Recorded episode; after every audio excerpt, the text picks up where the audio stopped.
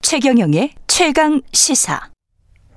네, 윤석열 전 검찰총장의 대선 출마 선언으로 윤 전 총장에 대한 검증의 시간, 검증의 시간도 본격적으로 시작됐는데 주요 검증 사건 중 하나입니다. 윤우진 전 용산세무서장 뇌물 의혹 사건. 2019년 검찰총장 청문회 당시에도 논란이 일었던 사건입니다. 관련해서 그때도 보도를 했었던 기자입니다. 뉴스타파의 한상진 기자 나와 있습니다. 안녕하십니까? 예. 네, 안녕하세요. 관련해서 그때 청문회 당일이었던가요? 네, 당일 밤입니다. 예, 당일 밤에 예, 보도를 해서 그때도 상당한 논란이 있었는데 뭐 다 팩트였으니까 그 어떻게 뭐 반박은 할 수는 없었죠. 근데 관련해서 지금 조금 조금씩 더 팩트가 나오고 있는데 이번에는 유, 윤우진 전 용산 세무서장을 만난 거죠. 네, 그렇습니다. 예. 저도 영상을 좀 봤는데 어 사실상 뭐 여러 가지 이야기를 많이 하셨더라고요. 그 궁금한 뒷이야기는 좀 들어보고 나중에 들어보고요. 관련해서 이 지금 계속 취재를 해온 거네. 그러니까 한 2년 넘게 취재를 해온 거네요. 이 사건 시작된 게 2012년이니까요. 2012년이니까. 네, 그때 취재를 뭐 나름 열심히 했고 2012년에 윤석열 당시 검사 예, 부장 검사. 부장검사의 녹취도 있었잖아요. 그렇죠. 그 그렇죠? 당시에 예. 예. 그래서 그때까지 올라가는 거지 네, 않습니까? 맞습니다. 예. 근데 2012년에는 이, 이, 이 사건에 관해서 뭐라고 했었습니까? 윤석열. 그러니까 제가 검사가? 2019년 윤석열 씨 인사청문회 때 공개했던 음성 파일이 예. 2012년 12월 달에 제가 윤석열 씨하고 통화했던 파일인데요. 그랬었어요. 예. 예. 그 통화 파일을 제가 보도를 했었어요. 근데 이제 그때는 윤석열 씨가 뭐 부장검사 정도밖에 안 되니까 예. 뭐 제가 뭐 실명을 공개해드릴 뭐 하등의 이유가 없어서 예. 그냥 L 검사, 음. L 부장 검사는 이렇게 말했다. 음. 변호사 소개 의혹에 대해서 이렇게 해명했다. 이 요- 요 정도로 기사를 쓰고 이제 말았고. 그때는 프린트 매체에 있었으니까 예, 그러니까 L 그렇죠. 검사 예, 이렇게 예, L 이야기를 검사. 했죠. 예, 예. 예, 예. 근데 이제 그 당시에 본인 이 했었던 말과 예. 2019년 7월 8일 날 인사청문회에서 했었던 말이 이제 완전히 달라져서 제가 이제 보도를 안 할 수가 없었고 그 녹음 파일이 있었기 때문에. 네, 녹음 또. 파일은 제가 계속 갖고 있었으니까요. 예. 그래서 그 음성을 그대로 내보낸 네, 거죠. 그냥 예. 그대로 그냥 내보내 드린 겁니다. 네. 이게 2012년에는 뭐라고 했던 거죠, 그때? 그러니까 본인이 변호사 소개했다고요. 변호사 소개했다. 네네, 윤우진 전 용산 그 당시 당시 용산 세무서장에게 예. 경찰 수사를 받고 있는 사람에게 음. 자기가 변호사를 소개해줬다. 음. 자기한테 와서 이제 사건을 설명을 하고 예. 도와달라는 취지로 얘기를 해서 예. 일단 급한 마음에 예. 변호사가 필요하겠다 생각이 들어서 예. 자기하고 가까운 이남석 변호사를 대검 중수부 출신인데요. 예. 이남석 변호사를 임시로 보냈다. 음. 네, 그게 자기 얘기였습니다. 2012년에. 왜 보낸 거예요? 그러니까 윤우진의 동생인 윤대진 검사장이랑 친했기 때문에? 어, 일단은 뭐 자기의 자기한테는 친동생이나 다름없는 윤대진 검사 예. 검사의 친형이어서 예. 자기도 평소에 우진이 형, 우진이 형 음. 하는 사이고 예. 굉장히 가까운 사이인데 그리고 심지어는 이 윤우진 씨가 자기 친동생인 윤대진 씨보다 음. 무슨 문제가 있거나 사건에 대해서 부탁할 게 있으면 윤대진 씨를 찾아가지 않고 자기를 찾아온다. 뭐 이런 말 아. 이런 말도 했고 자기랑 더 가깝다라는 취지로요. 예. 그러면서 자기를 찾아와서 안 그래도 이제 자기가 이러이러한 사건에 지금 연루가 돼 있다는 얘기를 듣고 예. 자기가 일단 임시로 음. 빨리 어쨌든 이 문제를 좀 그 도와줘야 될 사람이 필요하겠다 싶어서 이남석이를 임시로 보냈다. 이렇게 이게 말했죠. 2012년에 2012년에 본인이 다 인정한 겁니다. 네, 윤석열 부장검사의 네, 발언이었습니다. 그렇죠. 예. 근데 이제 2019년 청문회 네. 검찰총장이 되려고 하는 그 청문회 당시에는 네. 이 모든 사실을 부인을 한 부인하죠. 거죠. 네. 예, 예. 뭐라고 했죠, 청문회 때는? 그러니까 그 당시에 의원들이 다 똑같은 질문했어요. 예. 2012년 용산 세무서장 뇌물수수 사건 당시에 음. 윤우진 씨에게 변호사를 소개한 사실이 있냐? 예. 그러니까 그런 사실 없다. 예.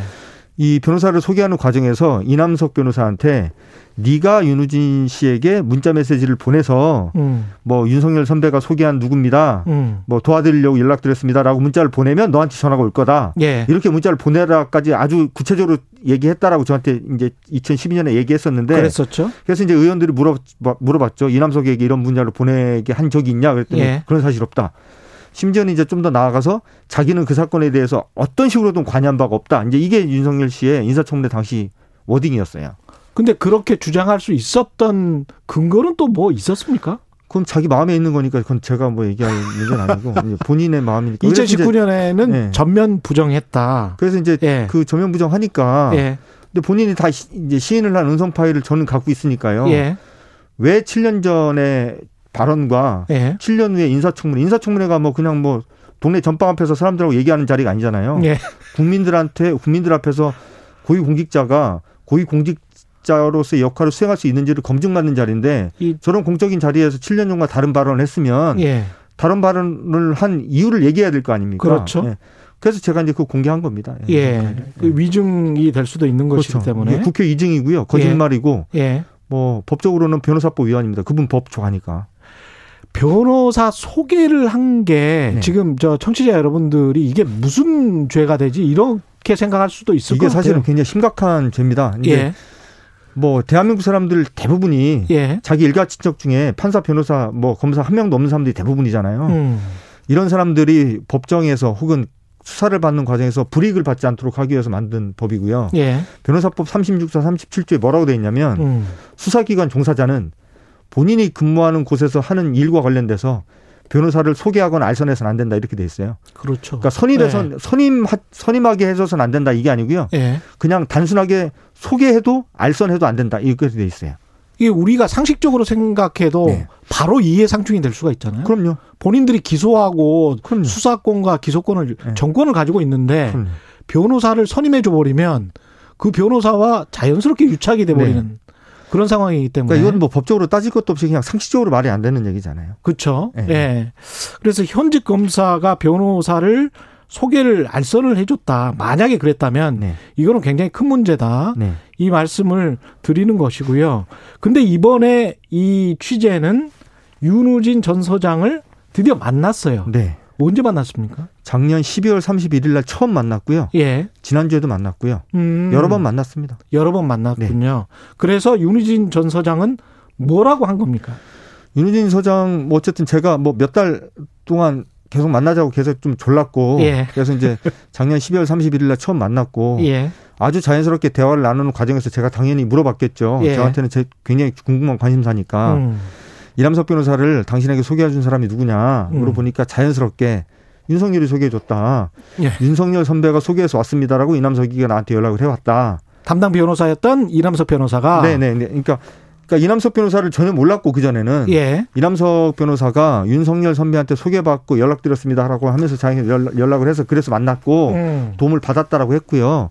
실제로 윤성 저 이남석 변호사는 윤우진 씨 사건 당시에 음. 2012년 여름쯤에 딱 요맘때입니다. 아주 더울 때 음. 실제로 이남석 저 윤우진 씨의 변호인으로 활동을 했고요. 예. 예. 뭐 그렇습니다. 음. 그래서 이제 저는 그 얘기를 그 이후에 이제 윤우진 씨를 여러 번 만나는 과정에서 계속 물어봤어요. 예. 다- 계속 같은 답을 했고요. 계속 같은 답이라는 것은 네. 이남석 변호사는 윤, 윤석열 씨한테 소개받았다고. 아. 네. 근데 영상에는 두 가지의 다른 버전으로 이야기를 했다. 이렇게 예- 그게 이제 좀 나오던데요? 설명을 해야 되는데요. 예. 이것도 사실은 12월 31일 날 저하고 이제 막걸리 마시면서 하는 얘기라서 저도 당시에는 이게 두 가지 번의- 버전이라는 생각을 잘 못했고 예. 나중에 이제 제가 녹음한 걸 들어보면서 보니까 아 이게 그렇죠. 버전이 두 가지다라는 걸 제가 나중에 알았는데요. 예. 하나는 본인이 직접 겪은 거. 음. 그러니까 어느, 어느 날 갑자기 이남석이가 자- 자기한테 연락을 해와서 음. 윤석열 선배가 소개해서 연락드린 이남석 변호사입니다. 전화를 라고, 직접 예. 해 와서 전화를 해서 그래서 만났다. 이거 음. 자기 직접 겪은 거잖아요. 예, 이- 이, 그렇죠. 버전이 하나가 있고요. 예. 예. 두 번째는 나중에 윤석열 씨와 자기 친동생인 윤대진 검사 두 사람한테 자기가 들은 얘기를 이제 저한테 전해주는데 음. 이남석 씨가 2012년 2월 달인가 1월 달인가 막 검사직을 그만뒀을 거예요. 음. 그리고 나서 이제 소개 저, 소, 이제 저기 인사를 하러 갔대요. 예. 예. 변호사로 이제, 오, 이제 변호사 개업을 했다 인사를 하러 갔더니 그 자리에서 윤석열 씨하고 윤대진 씨가 같이 있다가 음. 인사를 받는 자리에서 야 안 그래도 우리 형이 이러이런 일을 좀 당했다. 그러니까 좀 아. 변호사가 필요한데 네가 가서 좀 도와줘라. 어. 윤석열 씨와 윤대진 씨가 둘이 앉아 있으면서 그런 얘기를 했고 그 말을 듣고 나서 윤석열 씨가 야 지금 대진이는 바쁘니까 음. 야 내가 보냈다고 해. 그리고 이제 나랑 얘기해. 라는 취지로 얘기를 하면서 이남석이한테 얘기했고 이남석 변호사가 그 말을 듣고 "예, 알겠습니다. 제가 두 분 형님하고 이런 관계인 분의 얘기 이제 사건이니까 내가 맡아드리겠습니다. 하고서 이제 연락을 했다라는 거죠. 그러니까 버전이 두 개라고 지만. 설명을 했지만 음. 하나는 자기가 직접 겪은 거, 하나는 자기가 들은 거니까 뭐 음. 음. 빡킹이 된다고 볼 수는 없고요. 예. 둘 다 그냥 저는 진실이 있다 이렇게 믿어주고 싶습니다. 빡킹, 빡킹이라고 하면 좀 그렇고 예, 네. 부딪힌다. 서로, 예, 의견이 부딪힌다. 부딪힌다. 예. 그 지금 말한 그러니까 윤우진 전 세무서장의 이야기는 2012년에 윤석열 당시 부장검사가 한 이야기와 일치하는군요. 그렇죠. 저하고 예. 2012년에 윤석열 씨가 전화 통화에서 했었던 얘기 예. 하고 이번에 윤호진 씨를 만나서 들은 얘기가 정확하게 일치합니다. 음. 오로지 다른 거는 인사청문회 때 윤석열 씨가 했었던 얘기만 다른 얘기예요. 그러니까 2019년에 인사청문회 때 검찰총장 인사청문회 때는 부정했지만 네. 2012년 부장검사 때는 똑같은 이야기를 했고 네, 네.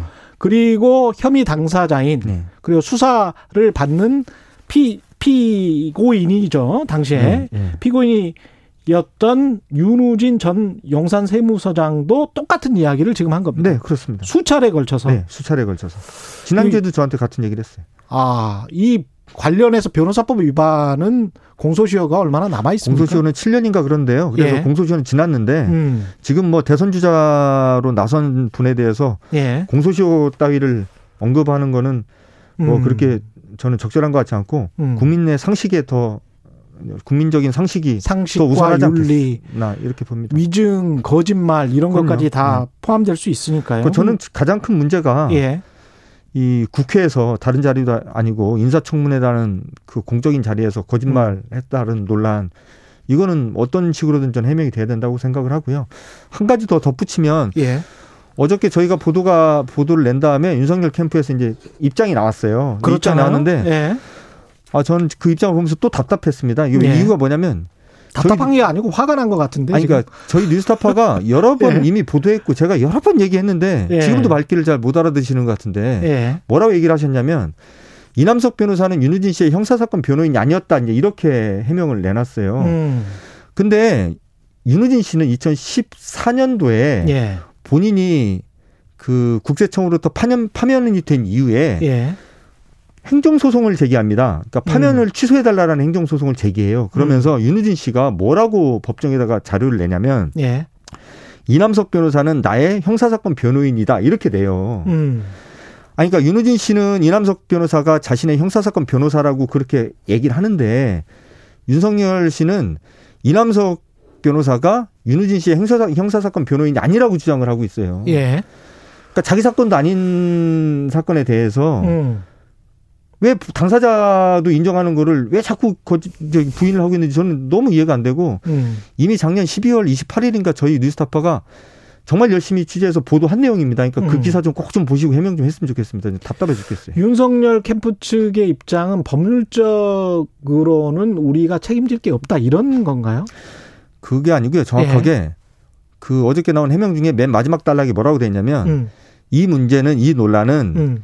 이미 청문회 당시에 여당 의원들도 그러니까 음. 더불어민주당 의원들도 수긍했던 일이다 이렇게 해놨어요. 예. 근데 그것도 참 답답한 게 저는 이걸 취재하고 있는 저는 음. 더불어민주당 국회의원이 아닙니다.